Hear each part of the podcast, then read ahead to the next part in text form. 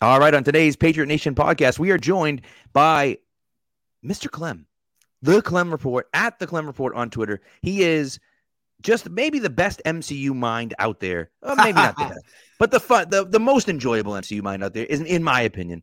He's a Mets fan, so he is reveling in the Yankees' just absolute collapse, as all us Red Sox fans are as well. And he's also a Giants fan, and which is why he's here today to talk to us as well, because the Patriots are playing the Giants on Thursday night football for their first preseason game. Clem, welcome to the show, my friend.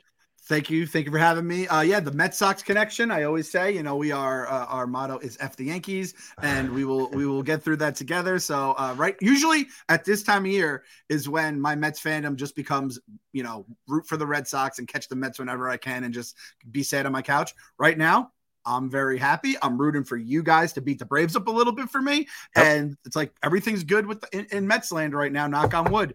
So uh, I'm a Mets Giants gypsy, as my boy KFC calls me, where it's usually Mets Jets. So there's no ill will from me towards you because the Mets and the Red Sox are allies. Right. We won't talk Giants Patriots history, but I have no ill will towards the Patriots. In fact, my only beef with the New England Patriots because I, I, grew up loving Belichick. My dad worshipped the ground Belichick worked uh, walked on, and he wasn't even in like a diehard sports fan. He just loved Bill Belichick. Yeah. My only beef it's Malcolm Butler not playing in that Eagles Super Bowl because that yeah. ruined so many things I could have mm-hmm. had over e- Philadelphia fans heads. Forget about Eagles, just Philly in general. And you guys blew that for me. So I'll have a little bit of grudge uh, of you guys about that. But uh, other than that, nothing but love. The Patriots have paid for my paychecks throughout the years at Barstool, all the merch that we've gotten off of uh, you guys and the Super Bowls. So uh, nothing but love for the New England Patriots. Truly, truly, that's how I feel about you guys. Yeah, no, I, I appreciate that. And you're right. Like, I, I feel like now I'm in the situation you're usually in, where I'm not watching the Red Sox and I'm just, you know, hoping for the Yankees to lose and rooting for the Mets and saying, listen, maybe they'll get to a Subway Series and embarrass the Yankees. That'd be great. You know what I mean? So uh, it'd be fun. That'd be a lot of fun. I mean, imagine the Mets winning the World Series against the Yankees. Like that'd be the best thing ever. We've talked about this in the past. Like recently, it's starting to come up now. Now that these two teams, by the way, the Mets have the same record as the Yankees right now. So after right. that entire first half, yeah. where the Yankees were the best team in blah blah blah, and the Mets have just quietly. I've heard it was only April, only May, only this is different. This team is different. Steve Cohen starts at the top. Bob Kraft changed everything mm-hmm. in New England. Steve yep. Cohen's doing the same thing in New York. But like that, a Mets Yankees World Series will it could kill me before it's over. So if the Mets win, I might not even be alive anymore because we're going to be doing streams a bunch of times, I'm sure, during the playoffs. Yep. It's going to be me, it's going to be KFC, the We Gotta Believe podcast. If any Mets fans have any other Mets, Mets Patriots gypsies, subscribe to the We Gotta Believe podcast, which is a very would be a very interesting combo.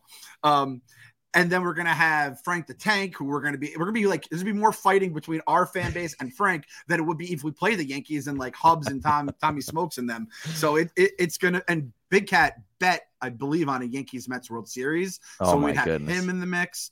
It's going to be just an absolute there. There's it's and you know Portnoy in the middle of it all. It's a very volatile situation that is brewing right now in baseball. So yeah. maybe the so, Giants not being good might actually make it easier on me. But I feel like the Giants are gonna like I might actually enjoy October in multiple sports for the first time in forever, basically. It'd be pretty cool. That would be pretty awesome. So, I mean, you know, almost a long way to go in the baseball season, but uh, yes. uh, but that would be that'd be a lot of fun. And if you know, if we can't beat the Yankees, at least we can revel in someone else beating the Yankees. And you know, it being the Mets makes it even better because it's like, who would the Yankees want to lose to less than the Mets, you know? That'll so, hurt them. That'll hurt old oh, little oh, yeah. brother, as I heard. You guys used to hear that all the time back in the day, I'm sure. And I hear it now in New York. A little brother this, little well, brother that's, that. That's what makes 04 so great because, you know, of course they sweep they sweep, you know, St. Louis, but no one even remembers that, right? Yep. Because it was just you, you came back from 3-0 against the Yankees, didn't nothing else mattered. It was like the season was already over. It was like, okay, th- that's it. We've done enough. Like, you know,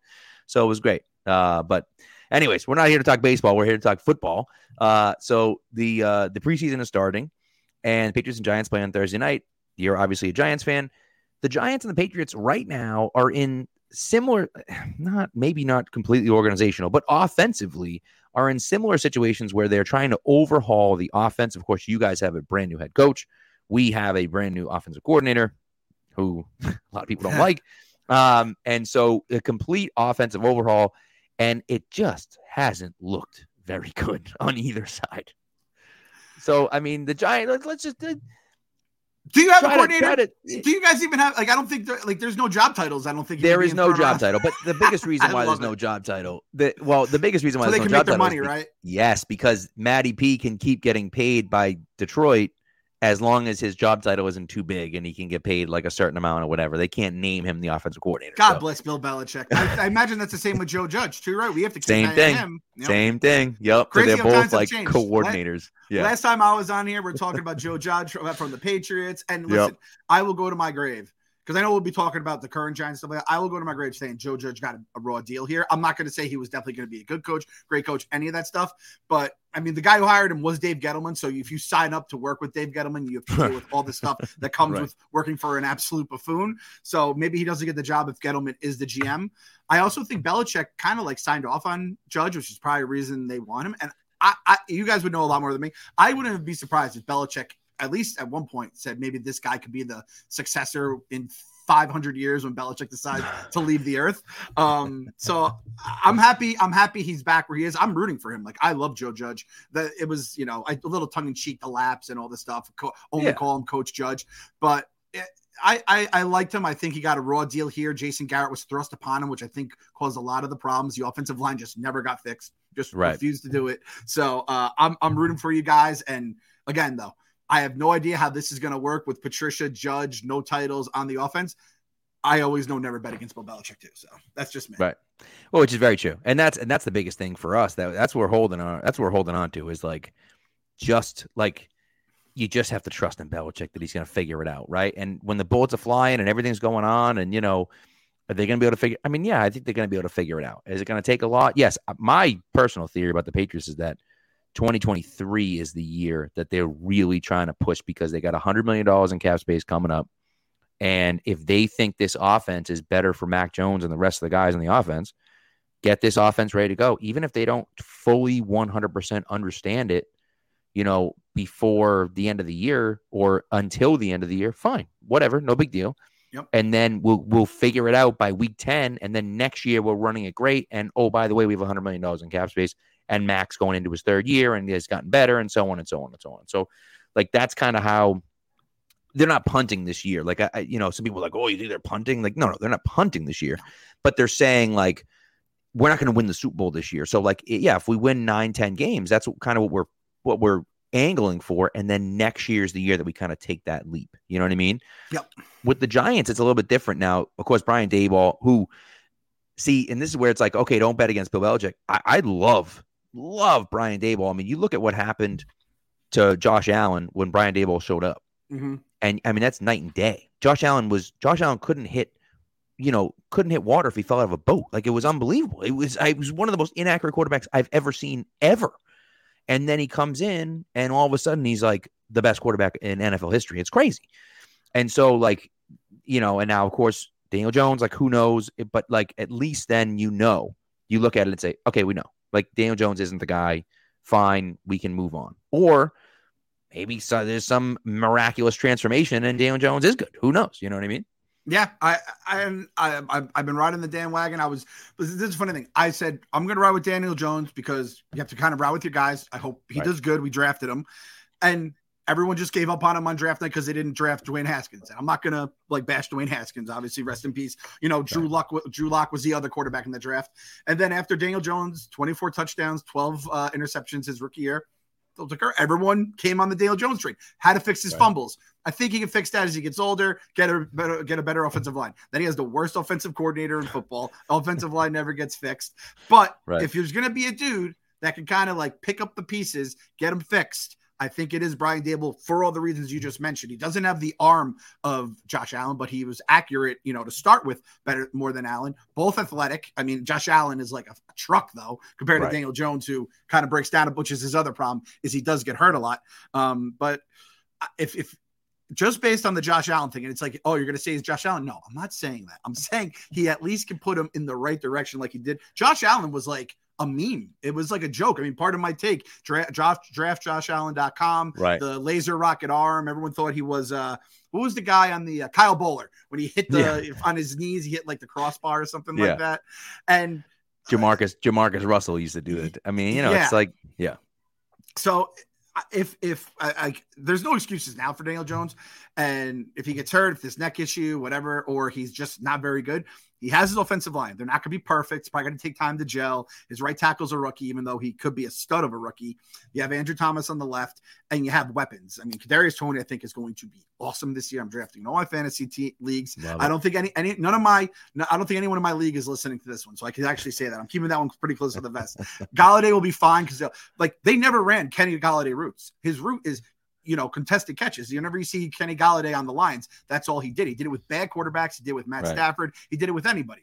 Um, and then Wan'Dale Robinson looks awesome. So with all that together, Daboll's mind, a line, Kafka from Kansas City, who sounded like they kind of wanted to move him into the offensive coordinator role, but no yeah. one would hire Eric Bieniemy. So kind of he kind of just like, all right, screw this. I'm not waiting around. And he kind of saw it there. Uh, you yeah, you you know you know more than pretty much anyone outside of Bills fans what the you know evolution of Josh Allen has been. Right. Joe Schoen obviously working in, in, unison with uh, you know the GM there, and then you have uh, what's his name uh, McDermott as the coach. So it's like Buffalo became like a team you guys would just steamroll every year to actually you know coming back and beating you guys, having perfect games on offense, all that kind of stuff. So yeah, as long story short. I feel like I'm going to have a better experience with Brian Daboll than Jason Garrett uh, calling, you know, running the offense. You would think, right? You would think, and and again, like the other part of it is that Saquon. Like Saquon mm-hmm. came back, you know, fairly healthy at the end of the year last year, and it looked pretty good. And like he, like, if he can play, he's so dominant. He's so good. If he could just stay healthy, you know, he's so he has the potential to be amazing. And so, like, that's you know, I mean, that would be awesome. And and with and with the with the improved offensive line, you know, forget about the and then you add the weapons like you said uh, in the passing game and it's like that Giants offense could be really good, you know. The there's a video going around right now where Saquon kind of shows that burst. And you're like, ooh, haven't seen and everyone who's freaking out last year, and listen, it was it, like Saquon is always basically since his second year, ever since Jones came in and he got that high ankle sprain against the Bucs, he's like always had something nagging, just never been right. And maybe he's never going to be right. I don't know. It feels like just the curse a Gettleman. You taking him that high, and everyone's crapped on the pick ever since. But that guy was special his rookie year. And that yeah. was just his rookie year with the same line problems we've had with an Eli Manning that was on his way out, all this kind of stuff. You put that guy with, with, uh, you know, a, an offense like Daboll and an offensive line. I, I, that's another guy like in the leagues I am in redrafts and I'm going to take a flyer on a quote unquote flyer on Saquon because that guy could do stuff. They were throwing, you know, passes to him. I go, oh, we realize Saquon Barkley has great hands, and in space, right. he's an absolute nightmare to deal with. This is like the kind of stuff like they were running him straight into the line with Pat Shurmur against the Jets defense that used to like. I think he had like six rushes for negative five yards yeah, because they're just so running dumb. him directly into line. So what are yeah. you guys doing? It's it, you play Madden, you would never do anything like that. We were doing right. this in the NFL. So Saquon is like a huge X factor, and it's my fault for not even mentioning him with all the other guys in terms of the passing weapons. He's that in the backfield, and then as a pass catcher, right. he can. I mean, he did against the Saints. He had that huge touchdown. It's like, oh yeah, that's right. Saquon Barkley can catch patches. So I am extremely excited for for him to be back. And again, just with Jones and everyone else, injuries and all that kind of stuff. But if like that is giving a nuclear weapon to a guy like Daboll, and I'm I'm, I'm excited because the Bills never really had a guy like that during their time that was that explosive. They didn't. They definitely didn't. Out of the backfield for sure. I mean, people thought it was going to be Zach Moss. People thought that yep. you know this guy here, that Singletary was all right, but not like that. Right, right. I mean, this Saquon's you know a generational talent at running back if he can stay healthy, and then you you know I, I just think the Kadarius Toney and Wan'Dale Robinson are so fascinating because they're the same type of player. Obviously, a little bit different, not exactly the same, obviously, but the same type of player where they just have that crazy athleticism, that burst, and that like wiggle, and they're both not very big, but like you know that's exactly what you want. I, I think at least from from an offensive perspective, and that's you know. Wan'Dale got taken at 43. Patriots trade up for Tyquan Thornton at 50, which like blew me out of the water. But like he's looked good in camp. We, you know, and Robbins is a good in camp. Like these yep. guys, that's that. Those are the types of guys that win. These are the like the super fast, crazy athletic freaks. Those are the guys that you want on your team, not the you know N'Keal Harry who's like six five and can't get any separation and just wins with because he's so like physically imposing. It's like, well, that's nice in the you know in the Pac-10, but like it's not going to work in the NFL, you know. And so like speed always plays as long as you can run a route, unlike Mecole Hardman, like Mecole Hardman's super fast, but he can't run a route and can't catch a pass. Yep. So like, uh, you know, but like if you can run a route and catch a pass, you, and you have speed, that's enough. You know what I mean? And so I'm I'm excited to see those two guys together on the same team on the same field that could be that could pose a ton of problems for for opposing defenses. Hundred percent. I went to Fan Fest the other day with the family and just got to kind of see the Giants practice. And Wan'Dale just, I was like, oh, there's Wan'Dale Robinson. I didn't look at the number. You could just tell yep. that guy was playing at a different speed. And Kadarius, the funny thing I've noticed in terms of like people who maybe don't follow the Giants as much, a lot of like the fantasy guys, they're always saying, you know, redundancy. I'm like, Kadarius Toney's like low key kind of big. He could play the outside. He was playing the slot because that's what he did, I think, in Florida some, and they used him in all these different roles. But he can play the outside, and right. I think Wan'Dale. Then you know the best part is to have where you can kind of just move these guys around, put them in the inside, put them in the outside. I, I said it before last season. I said I can't even imagine a world where you're throwing Kadarius Toney in motion after seeing his highlights at Florida, the Percy Harvin comparison, which yeah. unfortunately have panned panned out very yeah, well so yeah, far. Yeah, right. He's explosive. He gets hurt and he might be crazy. But those three things are all together. But when Percy Harvin was on, he was as electric a player as there was. But I'm saying you're moving Darius Toney in motion. You have Saquon in the backfield, and Daniel Jones it's like you see those numbers every year. It's like yeah. top three, top four when it comes to like top speed he gets. He's pretty yeah. goddamn fast. So it's like you have the defense have to account for all that. Now that we have Daboll, we would just put guys in motion to put them in motion, and we would right. just run an offense from 1995. Daboll should be running stuff that's going to be that crazy. And with a guy like Toney, and then a guy like Wan'Dale, and a lot of Giants fans didn't like the pick as soon as it happened. But I know a couple like Kentucky fans, and they were like, "Oh no, trust me." This guy yeah. is the real deal. And there's one thing when a college fan is speaking about their guy, you can tell that's just they love him because they watch him for a few years on TV. It's like, no, no, no. This guy is someone that you are just like not legit. gonna like yeah. you're not you don't you don't see a guy like this and you guys kind of like you said the, the, the same thing with I, I, hope Belichick like figured out a way to hack the Steelers draft board and be like all right whoever those guys are picking, right. we're gonna take because well, they don't miss that's what's so terrifying is that the Patriots trade up to 50 in front of Pittsburgh, take Tyquan Thornton, and then Pittsburgh took George Pickens, Pickens. right afterwards. Yep. And Pickens has been balling out in camp. And I, dude, when the Patriots traded back to 29, I wanted to pick the Patriots to draft Pickens at 29. So then when they moved it to 50 and Pickens on the board, I'm like, oh my God, this is happening. And they draft Tyquan Thornton. I'm like, what the hell, dude? but, you know, it, similar to what you said, like same thing, Wan'Dale Robinson, ton of questions with him.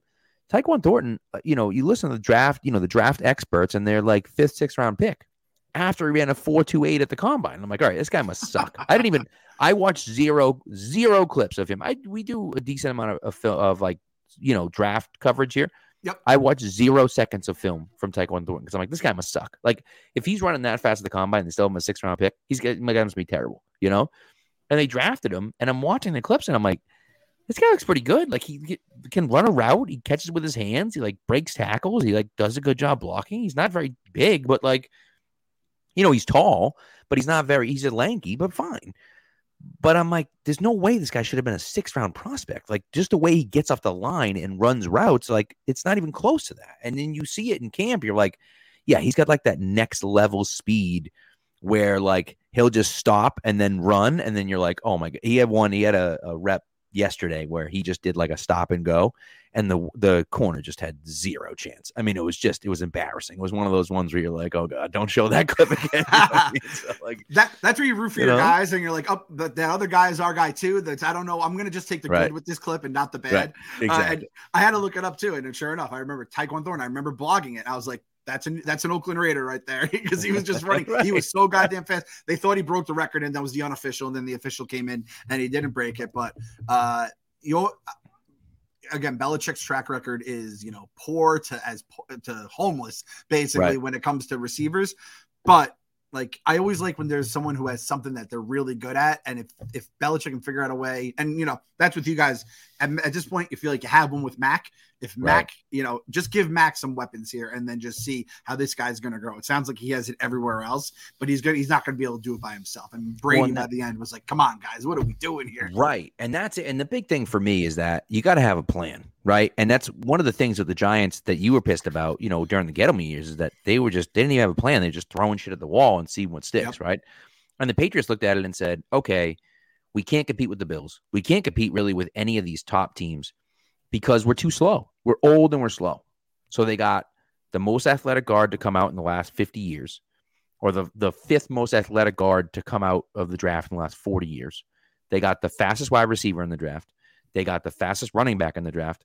They got probably the most athletic, speed wise cornerback in the draft, and another one of the most athletic cornerbacks in the draft.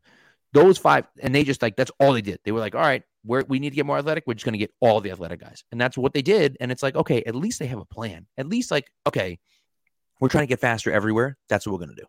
And you already see like Marcus Jones, they drafted in the third round, who like, by the way, my mock draft 1.0, the week before the Super Bowl, pick 85, Marcus Jones, cornerback of the Patriots. and I nailed it. And it was like, because he, oh my God, dude, the clips are just outrageous. He just has so many unbelievable clips that like you watch it and you're like, okay, like this guy is just he gets it. Nine return touchdowns in his career, like just an a, uh, just an electric return guy, but also like he's short and he's small, but he's like stout, and so he plays the run. He comes up and hits people. It's like so I'm like, this is the guy, you know. So so whatever, but but that's but that's what they did. It's like you got a plan. So it's like okay, you you see the plan happening. The Giants this year, hey, we need offensive line help. Okay, let's draft a stud offensive lineman. Hey, you know what else we could use? Some more help at, at wide receiver. Oh, let's take a let's take a crazy athletic, you know, wide receiver, Wan'Dale Robinson at 43, right? So it's like so you see those the plan at least in place where you're like, all right, at least the person in charge like has an idea of what they're doing and, and like you can Yeah, see exactly. you can see the route, you know what I mean? And so maybe they're not going to be great, but at least you can talk yourself into at least know what they're doing, you know? Yeah, and, and with us, we're kind of again the the uh, the ghosts of Gettleman's past are going to come back to haunt us just because there, there is some dead cap there, and just Right. the money we had to cut. We had to cut James Bradberry just to make uh, ends meet with everything. But at the same point, it's like now we're also changing systems, which you know how, how that go. I mean, the Patriots. Mhm. One thing, at least you've had the consistency with the head coach, and Belichick likes to be a chameleon. I mean, that's the one thing about him that is I've Right. always loved uh, from the outside looking in. But now we're going to the Wink Martin system where we were bend don't break, and now we are blitz until until they can't until they, they burn you basically. Yeah. And our secondary is kind of the thing that's a little thin. We have we have a couple studs in McKinney and uh, Xavier McKinney and uh, Dory Jackson, but Right. then it's like the depth chart is not nearly as deep as I would like it to be. And Bradberry wouldn't have been a great fit with Wink Martindale, but it's like, and we have these two pass rushers, but it just feels like the defense is going to be the shortcoming this year where the offense was the last couple years. So it's it's always you know it's whack a mole when you're a bad franchise. You guys have usually, if you guys lose, it's like all right. We're, it's there. There is a good team there. It's just you know maybe the quarterback needs a little seasoning. Maybe we got to fix this guy's hurt on the defense, stuff like that. Um, but yeah, comparing the Giants to the Patriots right now is not even apples to oranges. It is apples to uh, dog shit, basically. well, so and you know the the thing, and the Patriots have had a little bit of a talent uh, talent void as well because they you know they did kind of a rough job drafting and they went all in on Brady towards the end, right? So they just didn't have, and they missed on some picks late, right? So it's like they you know they've been they've been missing some talent, and I think they've done a good job replacing it. But that's that's all you can kind of do. And as Daboll comes in, and I think this is where it gets interesting because you know you don't know how Daboll is as a head coach, right? You see him Mhm. obviously, obviously the greatness as an offensive coordinator, but the question is how good of a head coach can he be? What type of system is he going to run in the locker room, right? Where it's like, okay, this is how we do things, and everyone buys in, and everyone figures it out, and everyone goes there, right? So you say, okay, if he does that, and if he gets the buy-in from everyone, okay, maybe maybe we don't have the horses this year. Maybe our defense sucks this year, and we don't have the guys. But if everyone buys in and we can get we can see you know the improvement from some of these guys now we know okay in a year or two we're going to be a problem right and then you look at it you know on the offensive side of the ball and now you know and i mentioned it already but daniel jones like daniel jones is the guy right like he is he the guy you have to decide that this Yep. year right and so it's like you're going to find out whether he's the guy or not right and so like you know, you figure a year in the system, you got the weapons. Let's see what happens. Improved offensive line. Now you know if he sucks this year, and you're like, okay, well, then we move on and we and we draft a wide, uh, draft a quarterback next year, and we start it all over again, right? But at least we have the pieces around him already, so he's coming in not to not to an offense that's in shambles. He's coming into an offense that has some talent around him, and now he can now that guy can perform. You know what I mean? So like that's a huge thing for me. Is Daniel Jones Is he in the fifth year of his contract already this year, or is he going into his like? Well, did they pick up his fifth year option? no, they so they declined the option. So that's the other okay, thing. So he's so not even going to be. This is his last year. This is yeah, this is make or break for him right now. And Right. like you said, where they the plan is to not do with the next quarterback what they did with Daniel Jones, which Right. let's remember, Daniel Jones didn't get drafted, and then it's right, all right, you're going to be the quarterback. It was all right, Daniel Jones is going to sit behind Eli. They called it the Kansas City method or whatever. Where Right. it's like, all right, and then they started him in like week four or whatever it was, Right. and it's like. Oh my God! There's just no goddamn plan here. I don't know what's going on. It's just it- it's absolutely crazy. And then he came in to just a completely under talented team. So yeah, I, I do think the team is leveling up. I do think there's talent there, and you nailed it on the head. The biggest unknown is what Brian Daboll is as a head coach. And I've heard the Bills fans, you're going to get a very mixed bag of what, you know, everyone hates the offensive coordinator, right? It's like, I know with Kevin Gilbride, he used to run on third and 18. He'd run the quarterback draw or the, the running back draw from shotgun. And Yep. Kevin Kill Drive was his name. But you know what? Those offenses always put up points. We won a couple Super Bowls with it, and I give anything to have that goddamn asshole back in my life. Right. And now it's it's with Dable, and this is the interesting thing for like if you want to paint it like Eagles fans will tell you tell you this, or any Giants rival will be like, look at Daboll. He's a Patriots guy. Patriots guys usually don't work out well as head coaches if they're not with New England because he was there years ago. He was not a very good coordinator, but he's with the Browns and the Dolphins, and you know. Browns and Dolphins have been bad forever on offense, and there's Right. not there wasn't like it's not like he was in a system that was nearly as good as Buffalo, and it's not like Josh Allen was a finished product when he got him. It was he was as raw as they came, and he helped build them up. Then they'll say Ken Dorsey was the reason that Josh Allen became good, not Brian Daboll, who we tried to hire as the coordinator, and the Bills blocked it, and you know they they elevated him to that position.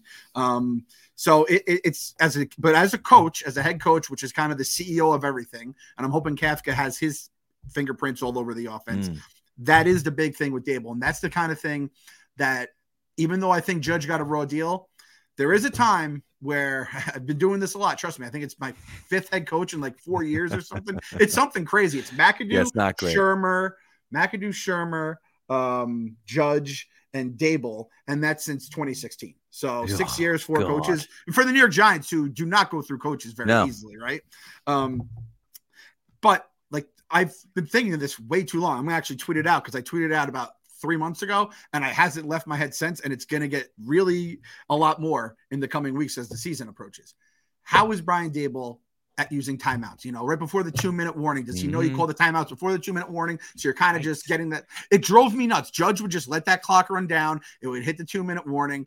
We got outscored. It was like 77. It was, um, I don't think it was, maybe it was like 41 or 56 nothing in the last two minutes of the first half. And Oh, though you guys, how many times did that was Brady's signature? Yeah, was he would take was. the ball two minutes and get even even if it was just a field goal, but you got points on the board, and then if you got the ball at halftime, and then you're rolling. And those are the marks of what you know separates a good head coach from a bad using timeouts the right way knowing when to throw your challenges not running directly into a line at third and nine from your own four which is un- it's going to be joe judge's like the his legacy Yeah, here unfortunately even if it was uh you know freddie kitchen who made the call it's like that doesn't get past the head coach No, you, you can't. know you're not right. winning. Head He coach hears that. like, no, no, no. We're not doing that. Exactly. Yeah. So uh, that's the biggest concern for me is I have no clue the man that is being paid a lot of money to coach my team. I have no clue what he is when the game is on and when it's going on. And there was a moment when Pat Shurmur, his second year, and I never wanted Pat Shurmur. I, I was very much against him from day one,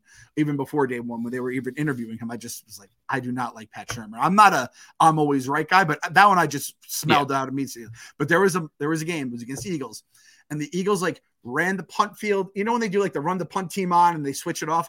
Right, made right, Shurmur call timeout. Then they brought out the other whatever, like they they reversed it, and I think they ended up putting the offense on. Got the fourth down. I was like, that guy, like you can't win a Super Bowl with that guy. That guy is getting yeah. out coached. You can't have your your coach get out coached like that that clearly against a division rival. And Doug Pederson won a Super Bowl. We already talked about that. We're going to block that out of our minds but he- he's not like you're not you're not dealing with you know Vince Lombardi here, and, Right. and that I was like, all right, I'm done with Shurmur. And then with Judge last year, there was a few times where he just made bonehead decisions, and it was probably after all the crap he's been through, there was probably enough things that just broke fundamentally. That is the thing that caused him to kind of you know gum it up, but it got gummed up, and I said, you know, this we're just not going to win with this guy. We have to move on, and it killed me to say that because I really did like him.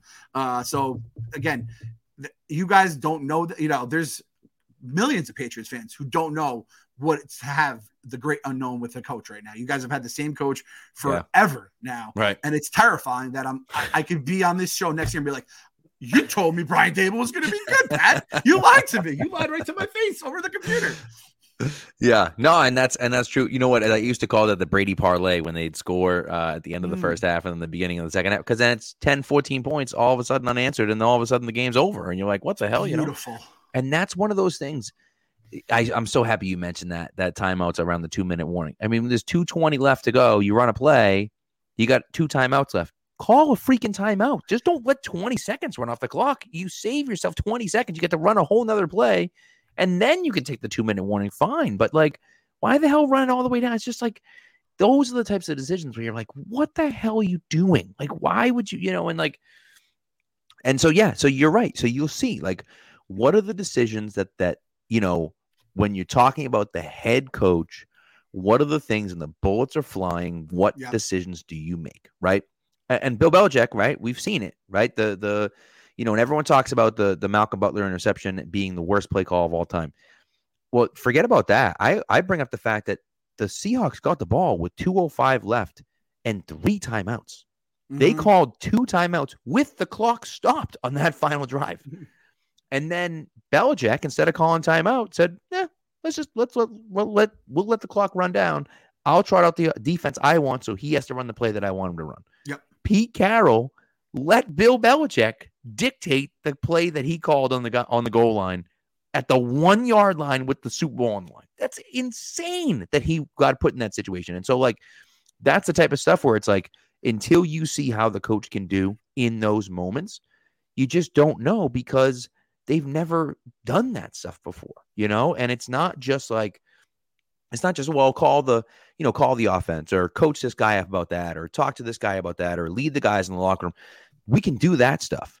But then when every single decision is on you, right? That in that Seahawks situation, every single coach on the sideline of the Patriots and the sidelines of the Seahawks, and every single fan in the entire world watching the game is screaming at their television, call a freaking timeout. And the only person who didn't was Bill Belichick, and it was the right move, right? And like, and so does the guy have the balls to do that, right? Belichick in his second second year here keep, stays with Brady instead of going with, you know, Drew Bledsoe. A lot of people yeah. forget Drew Bledsoe had signed a $100 million contract that offseason, like three months earlier, had signed a $100 million contract. And he said, nope, we're sticking with Brady because we're winning with Brady right now. And, you know, like he had the balls to do that. Right. And so it's like those are the types of things where it's like, wh- you know, does the head coach have those things?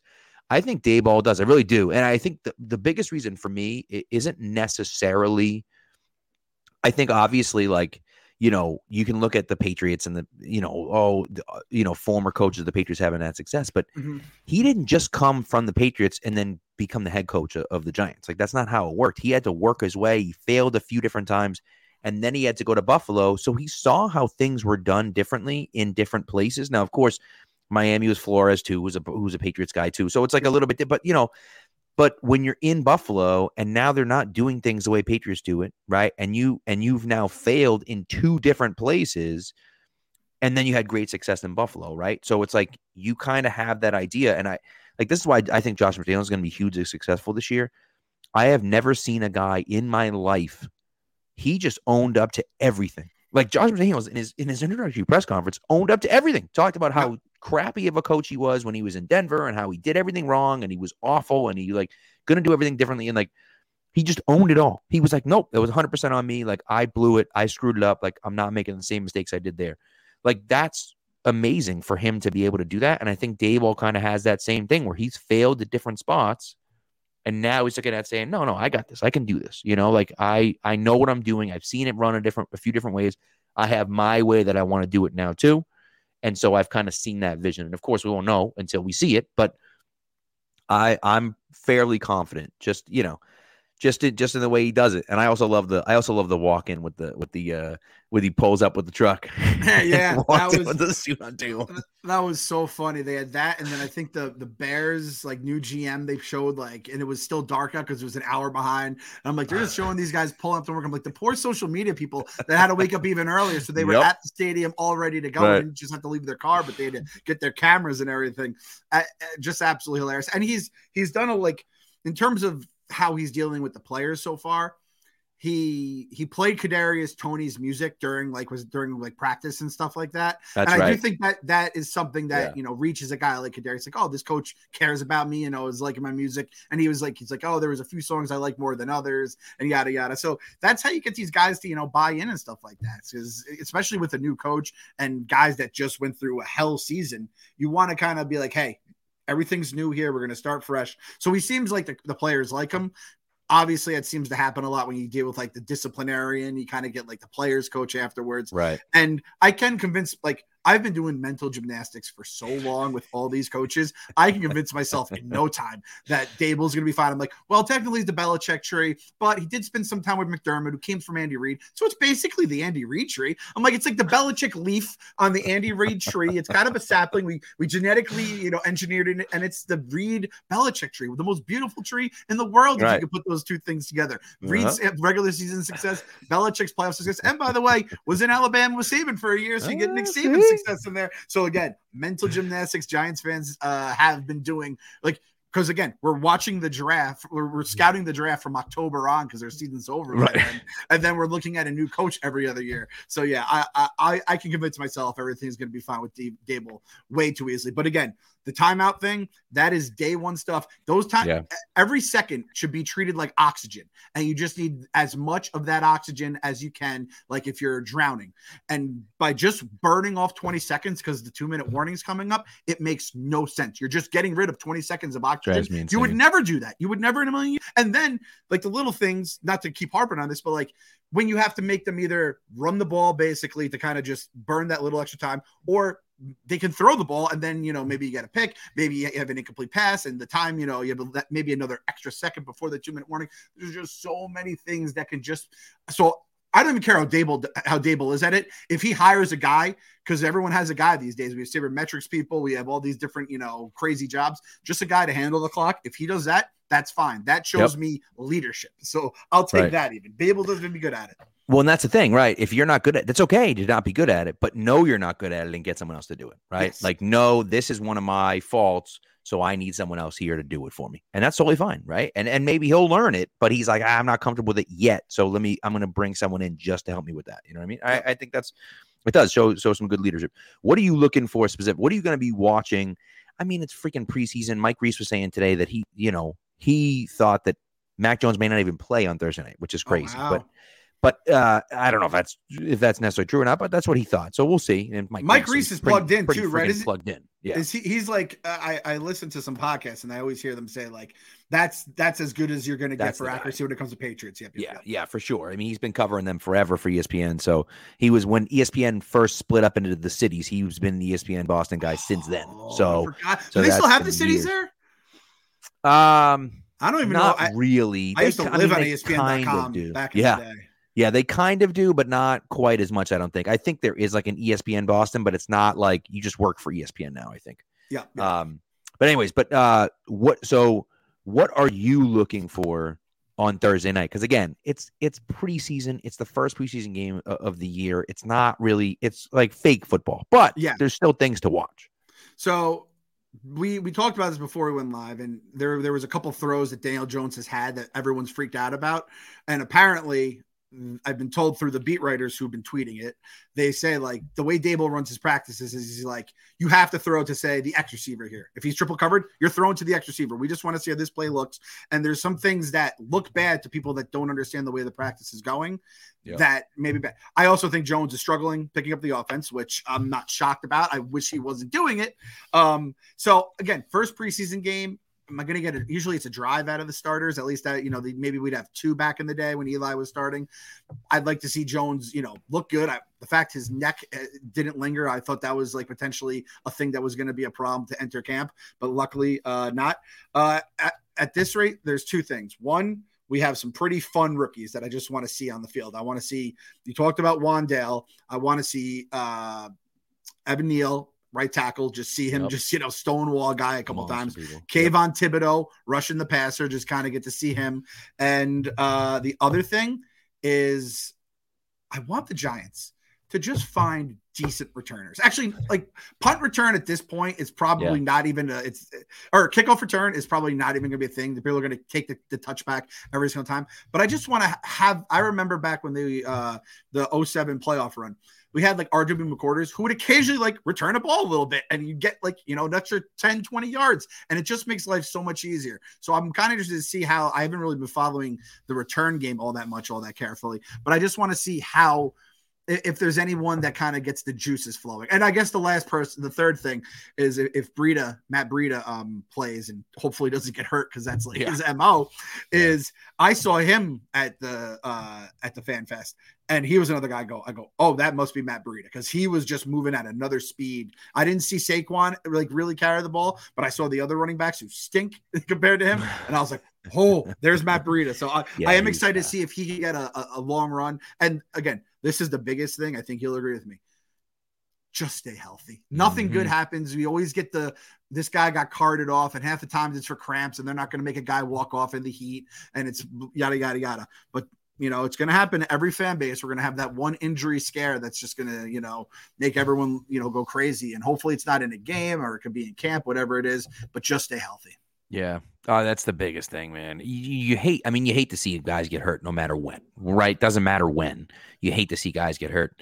But if it happens in a freaking preseason game, it's just, it makes it so much worse because you're like, it doesn't even count. It's just, it's ir- irrelevant, right? There's just Yeah. guys trying to make the team.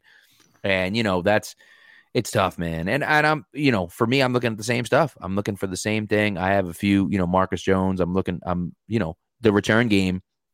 Brandon freaking Bolden would catch the ball eight yards deep in the end zone Yeah. and take it out and get tackled at the 15. I'm like, what the hell are we doing here? Why are we returning this ball and just take a knee? Right. So, but he's got some juice. So let's see what he can do. You know, kick return, punt return.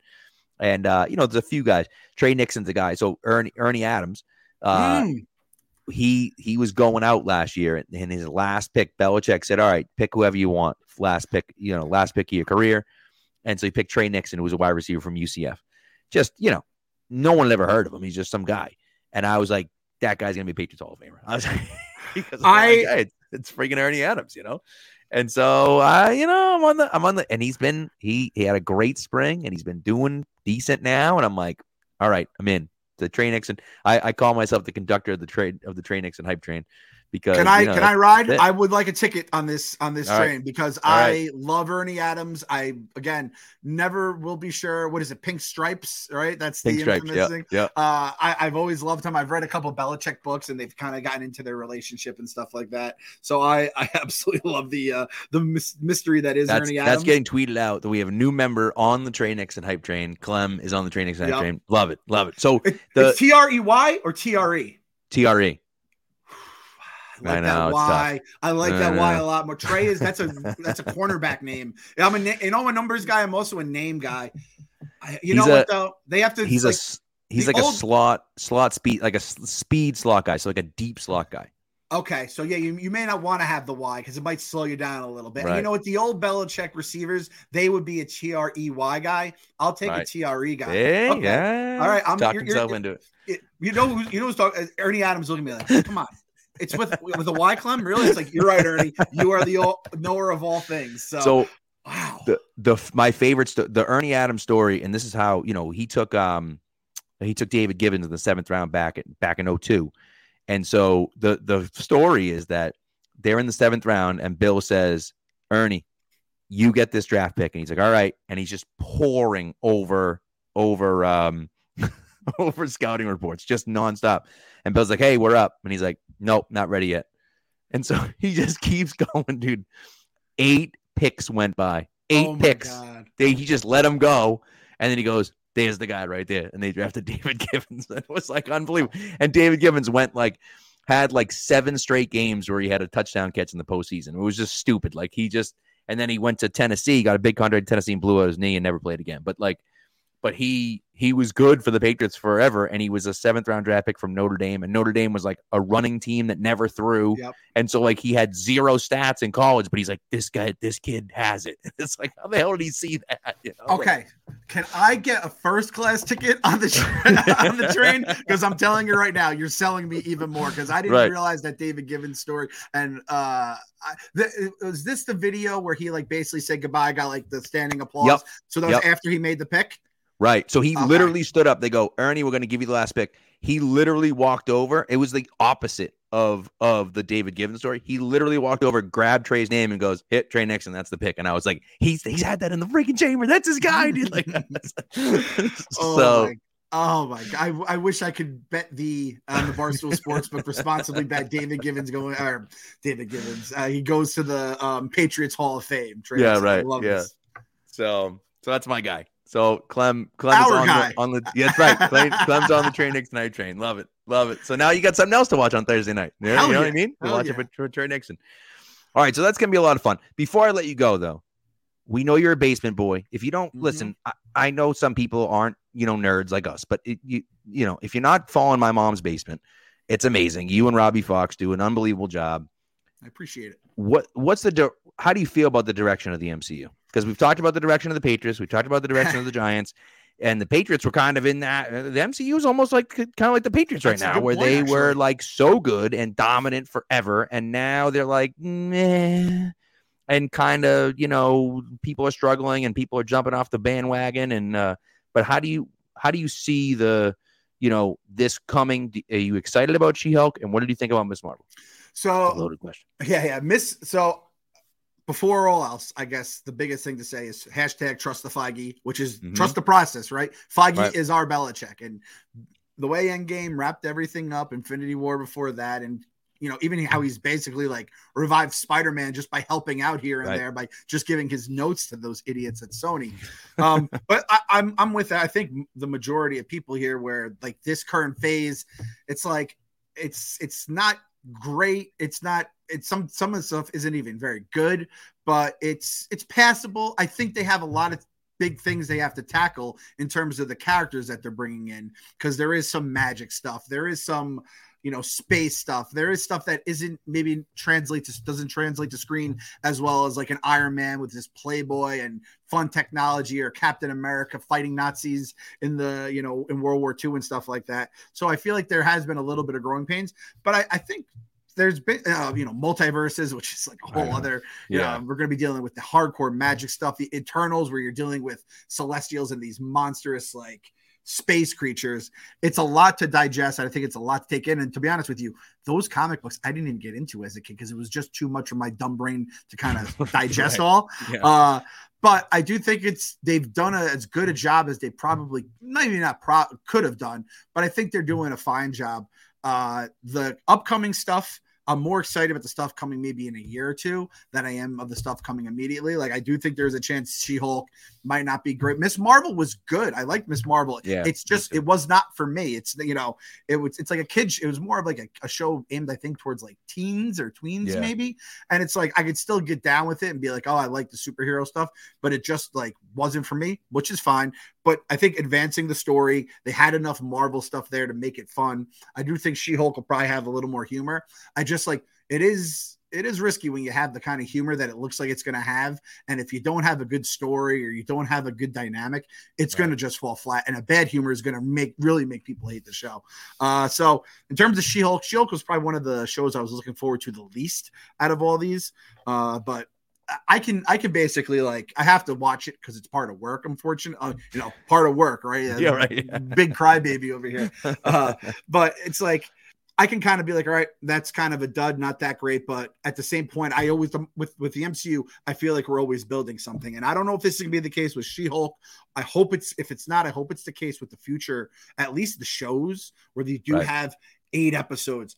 Just keep throwing superheroes at us. Have these yeah. tag team ups. Hey, you know, we're going to be introducing a lot more people. Introducing well, Charlie Cox is in She-Hulk, is he not? Yeah, exactly. Right? I didn't realize that at the time. And yeah. we had Jose Youngs on, which for anyone that, that doesn't listen to the show, oh, there's God, this guy Jose Youngs, freaking genius. He's an it's encyclopedia, man. It's it's crazy. He's an MMA writer. He also writes you know MMA stuff. But him and Robbie, that's how they met. But he's a diehard comic book reader. He's not even as big into the you know shows and movies and stuff like that. So he was kind of telling us that there are some cool arcs in mm-hmm. these stories coming up. He said, "Oh, Daredevil plays a big role." I think having Kingpin and Hawkeye kind of made Hawkeye ended up being a little better, and you're yeah. gonna have. There's a lot of ways a lot of the characters in the upcoming shows do cross over with other big characters that you know are either not big in the MCU yet or have just been introduced and you know are kind of just in the background. If they kind of just throw these big and you know Disney has an unlimited budget, as we know, they right. can just all the money they have in the parks there.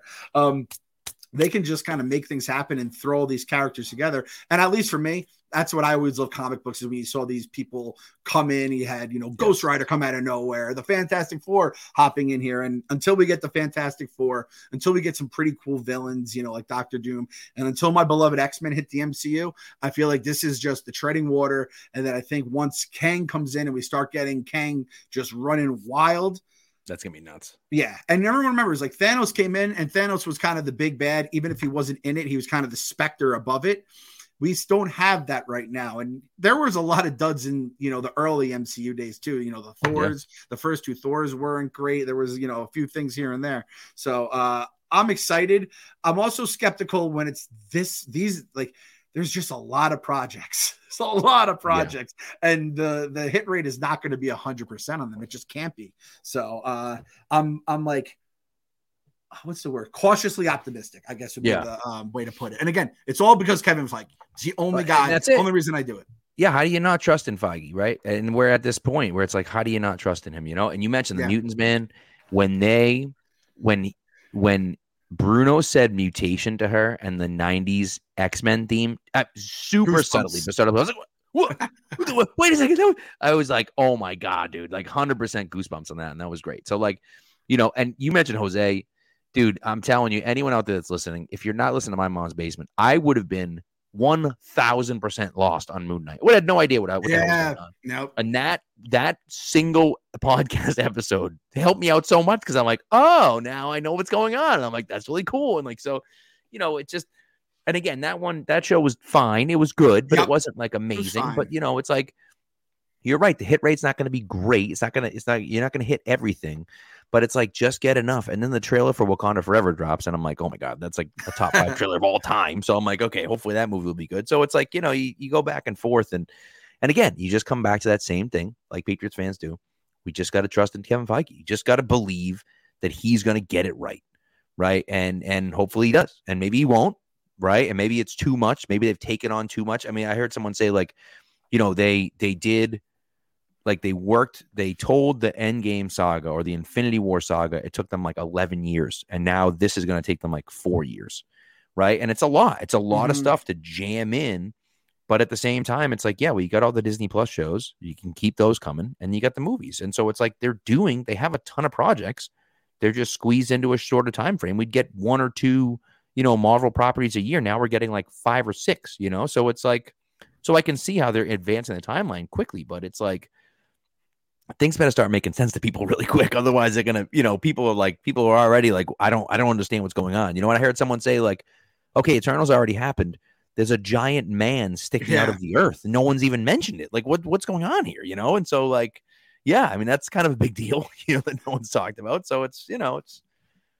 No, I, am 100. percent That that is one of my favorite things. It's like this giant hand is just, you know, rock right. hand is just is creeping right. out there, and back when the MCU started, it was like, oh, I, I, thought Iron Man was going to suck. I don't even know why I saw it in the theaters. I think it was just because like Robert Downey. I'm like, yeah, Robert Downey Jr. probably do a decent job. And then I was like, holy crap, this is yeah. going to be what Marvel's like. And now that Marvel kind of has the green, you know, the rubber stamp from Disney, they're going to approve everything. They have this new technology where they can stream it on the on you know the shows on TV, which as Robbie said perfectly, it's kind of like they can kind of just get the little comic books, the little side stories, just to get right. you to the movie, so you're not spending two and a half hours about Moon Knight that you're just is way over your head, and then you can kind of complete it all. I do think that again, Feige treats this shit like his baby. I think he's he he understands the, the the pitfalls that can come with it. But I I also and the other thing is no one was complaining about anything that would happen, say in Thor or Thor two, because no one really cared that much. But right. the internet, like you know, Reddit will kind of harp on things, and I'm with them. That Eternals thing is like a huge plot hole, but it's like there's probably a bunch of them back in the day that we just didn't care about because it's like yeah. whatever. Um, so I, I I'm again cautiously optimistic, but again, it's it's it's trust the Feige uh, forever. Hundred percent, hundred percent. All right, I'm going to let you go because we've taken a lot of your time. I could sit here and talk MCU with you for a whole nother hour. Um, and listen to the people out there. I'm not trying to like just plug my show to plug my show. If you are about to watch a new series on Marvel, mm-hmm. just watch or even this upcoming phase. We had Jose on a few weeks ago and he just kind of just broke down everything from like the comic book perspective and it taught me so much and the moon knight i would have been so lost with moon knight i would have hated it and i would have never i would have probably just like dropped it pretty early kind of just like right. watched it to, for, to, to do the recaps and then be done with it but I, I was able to digest because it's a lot of just crazy crap and jose does a great job breaking it down so uh, I, am happy to hear you felt the same way about oh, it that i did with jose. well and that's the thing is that especially a show like that you had no idea what's going on. No mm-hmm. one had mm-hmm. any idea what was going on, but that was the idea. That was the whole point. And like, it, you know, if I didn't know that, I'm going in thinking like, well, why don't I know what's happening here? Right? Like, what's they're not nothing makes any sense. And it's like, no, that's the whole point. Like, that's the point of the entire comic is that you never know what's make you know what, what's true and what isn't true, right? And so like, and yeah, that's weird, and people, uh, I'm sure that turns some people off, but at least you know that going into it. And I thought that was super helpful. And you guys, like, you know, you guys are knowledgeable about it, but I also love the fact that you always try to, you know, you say you're negative when you have to be, but you always try to look for the positive side, which I like because so many people look for just are trying to, you know, throw out those negative headlines to just because that's what that's what sells and negativity. If it bleeds, stuff, it leads, you know, baby. Right, exactly, exactly. And you guys, you know, try and of course you're not always positive because you can't be, right? But like you try to find those silver linings and i and i appreciate that. So i love listening to you guys. Uh my i'm not driving to work anymore so that was my podcast time. So I'm, I'm listening to less and less podcasts over the summer but uh but back back when school year starts again it'll be back in the rotation. So uh, uh, that's beautiful. you know. we'll be we'll be doing it too. And like you said Portnoy started Barstool because he's like, it just wants to be like a couple buddies on a right. barstool talking about sports. And with the basement, it's like you're just in your mom's basement or in a basement watching you know a movie or whatever on the screen some star wars and you're just kind of making some jokes or whatever and just like being real about it and like Robbie could be. We always joke about Robbie. He cries because he loved this, these Star Wars so much and he just loves it.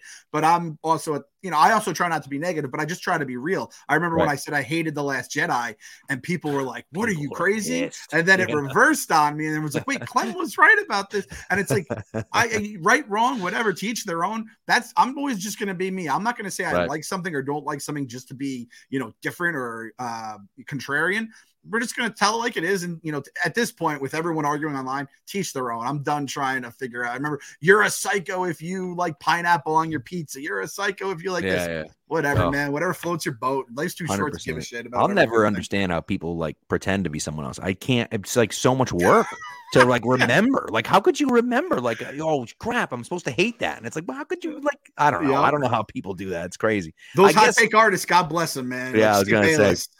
Right. Oh my goodness. I guess it's not that hard if you just like I hate everything like that. Okay. Yeah. All right. That'll work. You know. So, anyways, all right. We talked about your mom, my mom's basement. What else you got? Please plug yourself before before I let you go. I'm sure everyone already knows who you are, but nevertheless, let's do it. Yeah. So we got my mom's basement. Um, the we have the YouTube, so subscribe on the YouTube, or if you listen to your podcast, I have we got to believe it's our Mets podcast uh, with me and KFC. We've got a boy Kyle and Meek Phil as well on there. We've been doing two episodes a week, and we we go live if there's big wins or you know anything crazy has has changed. Actually, that's the other thing I was going to say. Buck Showalter is kind of like our Kevin Feige as well, where I just trust in him. Even like our if if I could get a coach like if he if Brian Daboll can be like Buck Showalter, where he makes all the right calls, and it, you're not going to get a guy like Buck who's so seasoned. He knows the rules better than the umpires. He explains it to them on the yeah. field, and I'm just like, yeah. oh my god. So if that's the kind of guy I can get, so we got to believe we're obviously living a magical season right now. Knock on wood. Um, and then Podfathers, if you're a you know parent or some people who, who listen that aren't parents, they love it too. God bless those people. But it, it, sometimes you just need to know you're not in it alone, and we uh, we tell parenting the way it is is. We don't sugarcoat it. We tell it like it is. Maybe gripe a little bit. Everyone can get their gripes out, throw some mailbag questions in and stuff like that. Um, that's with me, Large and Chaps uh, on Podfathers. And then, you know, barstoolsports.com. I, I do the, I, I blog, I do all that kind of stuff. Oh, and I don't know if this is an official announcement, but I guess I could say for anyone that's a My Mom's Basement fan, we were trying to figure out what we're going to do with the Game of Thrones show when it comes out because we had a Game of Stools podcast, and I was like, "Are we going to do this? Are they going to bring it back? Do we have it sold or whatever?" And in typical Barstool fashion, I think it's just sitting there. So I think me and Robbie are just going to kind of take it on our plate. So we're going to start at least start it up on the My Mom's Basement feed. So if you're a Game of Thrones fan, House of the Dragon coming out end of August, we will be doing probably a preview and then you know weekly recaps, uh, just kind of shooting the shit down in the basement for That's uh, great. House of Dragon. Love it. Love it. That's so good. You're like the hardest working man in show business, dude. You got a million shows going on. It's great. It's and great. I got two it. kids. I don't know what I'm doing, man. I'm losing my. Again, this is That's my why like, doing place now. Yeah, it's exactly what I'm doing. I'm getting away Shut up, kids. I'm working. oh man. Well, Clem, thank you so much, man. It's always a blast talking to you. I really appreciate it, and uh, thank you for fitting me in. I know you had it's been it's a crazy week, so I appreciate Oh, it, man. yeah, I'm sorry. Again, I, I know I'm going to the city. No, We're no. doing an interview on Thursday. Tomorrow, I got to take the kids out. So again, kids, work, and then I was like, then the game's over at that point. So it's like, what Right. are we doing here? So, Right, uh, best So- of luck on Thursday. Everyone stay healthy out Yes. there on the field. Everyone be good. And uh, I mean, other than who, I don't care about preseason scores. Best luck this season. Take, beat all the NFC teams you can. We Yes. face each other. You. And uh, nothing but love on this side of the uh, of the uh, conference of the NFC. Appreciate it, Clem. Same to you. And then uh, beat the Yankees in the Subway Series, would you? I mean, if they're gonna make the freaking World Series, at least it should be the Mets to win. You know what I mean? The Yankees are gonna have everything to lose if that happens, man. The And you Yankees know what? whew. I just want the I want the Mets to win the World Series. Period. Forget about even beating the Yankees. Screw the Yankees. Let them lose in the goddamn first round. Yeah, Right? I'm with you on that. Get them off the back page and get the Mets there. That'd be great. You know? Yeah, so- unless I have to worry about the Yankees potentially winning a World Series and have to hear the word, you know, 28 rings instead of 27. Yeah, exactly right. Get about Yeah. my life. So, all right, thanks, Clem, and uh, thank you guys. And I will be back uh, Thursday night after the show for a quick, uh, super quick uh, recap. Thanks, guys, and we'll talk to you soon.